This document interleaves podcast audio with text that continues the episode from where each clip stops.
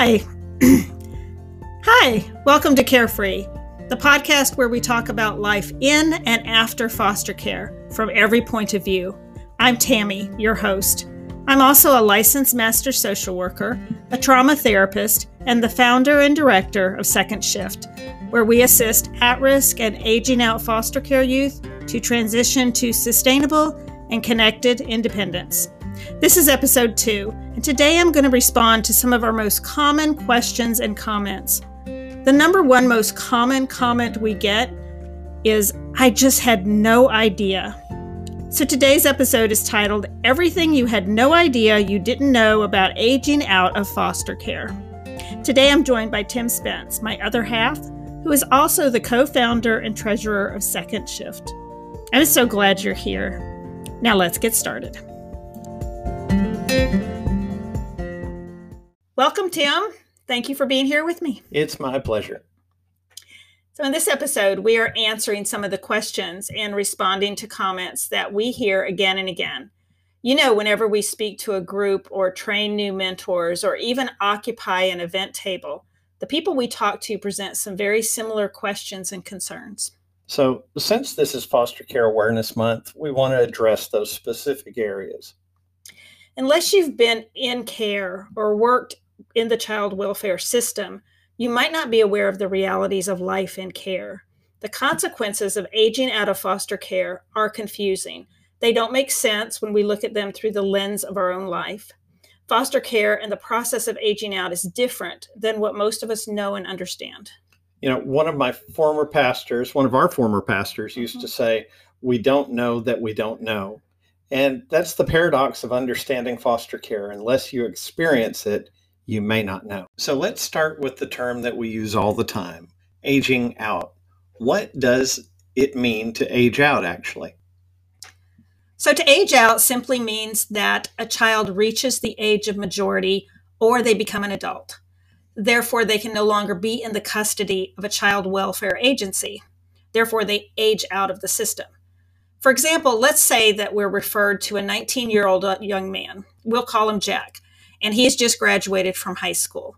He knows that his time in care is running out now that he approaches adulthood. When he becomes too old to be a foster child, he will age out.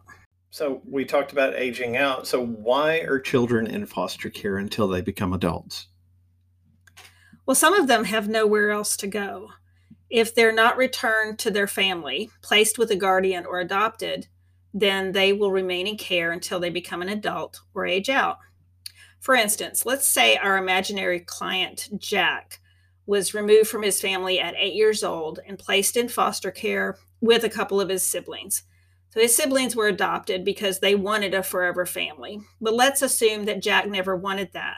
And he held out hope that his mom would get the treatment she needed to take care of him, but she didn't. So Jack refused for years to allow himself to be adopted. Or maybe he was placed on the adoption registry, but people shy away from adopting older children and teens, so he languished in care, waiting for someone to choose him until he becomes an adult. The state has to provide support and shelter to children and youth, and many of them just grow up in care. So I suppose there are a lot of reasons for this, but why aren't they adopted? Not all foster children are available for adoption. When a child is in foster care, there's a plan created called a permanency plan. Every child in care has one. So there are five different goals on a permanency plan, and only one of those five is adoption. The others are reunification with their family, legal guardianship, a permanent placement with a fit and willing relative, and APLA, which is an acronym for Another Planned Permanent Living Arrangement. APLA is the goal when there's no other option. It's the last resort, and it is chosen only if there's a reason why none of the other permanency goals is the best. Most of the youth we work with age out with the goal of APLA and are therefore not eligible for adoption. Many times they are the ones who decide if they want to be adopted or not, and that's a terrifying idea to a young person who already feels abandoned and unlovable. So, if they're not adopted, why can't they stay in their foster homes? Well, first of all, they may not be in a foster home, they may be in congregate care. which is either residential or treatment facility, a group home, ranch, or boarding school. In Alabama in 2018, there were between 30 and 40 percent of adolescent and transitional age youth in congregate care. So I'll answer this question in two parts. Let's begin with traditional foster family homes. A foster home is licensed by the state to house and care for children in the custody of the state. When a child is no longer in foster care, they must leave that home. An exception can be made, but then that young adult has to be fingerprinted and have a background check, just like every other adult in the household. Often, a social worker may not realize that needs to be completed beforehand, or they may not plan for it. So, how would this affect Jack, our imaginary client? So, let's say Jack is about to age out and his foster family has said he can stay, which is great. But right before his court hearing, his social worker learns that he needed to be fingerprinted and have a background check done to be allowed to remain in the home with other children. So even though he's been living there all along, he will still have to leave if those processes are not completed before his final court date. Also, because Jack's foster family is a licensed foster care placement home, if he remains, that eliminates a bed or space for an incoming child in need. So, what about kids in congregate care? That's that's group homes, right? Right. Right. Group homes and facilities, residential care. So for a youth in congregate care and independent living programs, there's always a discharge plan. Policy only allows for children below a specific age or status to reside in that placement. If our client Jack lived in a group home that required residents to leave when they graduated from high school or turned 18, then he would be required to move. So my mind goes to this. So if Jack has to leave, where is he going to go? Yeah, that's a problem. And that's where the crisis begins. Sometimes a foster child will leave to go to college. Job Corps and the military are options for a few.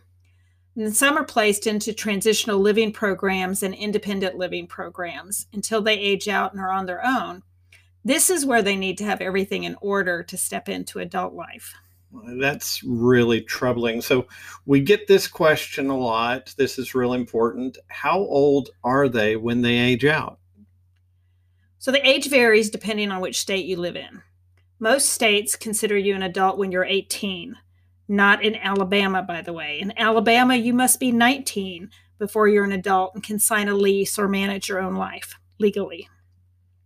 About half of the states have created an extended care program to allow youth to remain in foster care after 18 years old. Each state has designed the plan they believe works best. So in Alabama, a child can remain in care until they're 21 so when they hit 21 that's not something that all of a sudden it changes everything. Uh, nothing magical happens. So how can they be in care for years and then become immediately homeless? So unlike kids who grow up in their family and community with consistent care foster children get to adulthood by way of a broken road youth homelessness is hard to imagine because outside of kids running away, it's just not something we see happening in our world. It's not the norm. Many of us planned excitedly for the day when we'd be on our own. We often had the help of family and relatives. But let's look at Jack again. So, even before coming into care, Jack was probably passed around from relative to relative. Then, once in care, the inconsistency continued. Multiple foster homes and social workers make it difficult to plan a stable future. Each time there's a change, the people who are supposed to be providing care for Jack have to start over completely and get to know him and relearn his case. So, in other words, that person has to build a relationship and rapport with the child all over again. And as they learn the case, they, I, I suppose, they bring in their own beliefs, their own perspectives, their own experience and understandings. And I suppose that could change the direction that the child's going a family's path entirely. Exactly. And sometimes the direction changes again and again and again. So just planning for the future becomes a challenge. Then transitioning from care becomes a logistic obstacle course. For the majority of youth who are leaving care, they're required to relocate. They're literally forced to move when they age out. This means quitting a job, packing up their belongings, and leaving behind a possibly familiar community and support system with nowhere to go. For youth who has no one to turn to and nowhere to go, this can be overwhelming. Okay. We know this 21st birthday is coming. Uh, the young adult knows, everybody in their life knows. Why isn't there a plan? It sounds really simple, doesn't it? So it's almost logistically impossible to make a plan to transition a youth out of care and into sustainable independence. Everything has to come together like a perfect storm. So let's look at Jack again. First, he needs housing. He has no credit history, so he can't pass a credit check for an apartment. He has no cosigner because he doesn't have stable family to provide that for him. Jack might have been working, but he has no saving for deposits, furniture, or household goods. Since he's required to vacate his apartment he has lived in for the past year and move, he also has to quit his job. So now he has to find a new job, but he doesn't know the community he's going to, and he doesn't have the job seeking skills he needs to begin the process ahead of time. Jack also probably does not have his driver's license yet, so he does not have a car and he will need to find a job he can walk to or a job that he can use public transport for. That eliminates a lot of jobs with a living wage, and he may only find a part time job for minimum wage. So, all of this makes it really hard to make a plan. So, for example, Second Shift is currently working with a team of agencies on helping a young person leave care. This youth must leave their current apartment because the agency helping them is at the end of their lease. Unfortunately, the lease ends in June, but this youth cannot get into an apartment until August, so they need temporary transitional housing. No one has that available. We're looking at this youth becoming homeless on the birthday that makes them an adult because the circumstances don't line up. It's an incredibly difficult and frustrating system. Wow, that's a lot of information to process, and much of it is just not the answers we would like to hear. Many times we live in our lives, and it's hard to imagine what's going on with others behind the scenes. Again, going back to the most common response we receive when talking about the young adults we serve I had no idea. Through this podcast, we will keep addressing these questions that are so hard to digest and bring awareness to this dilemma in our community today.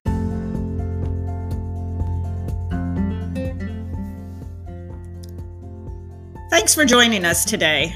I hope today's discussion gave you some insight into the plight of the youth that we serve.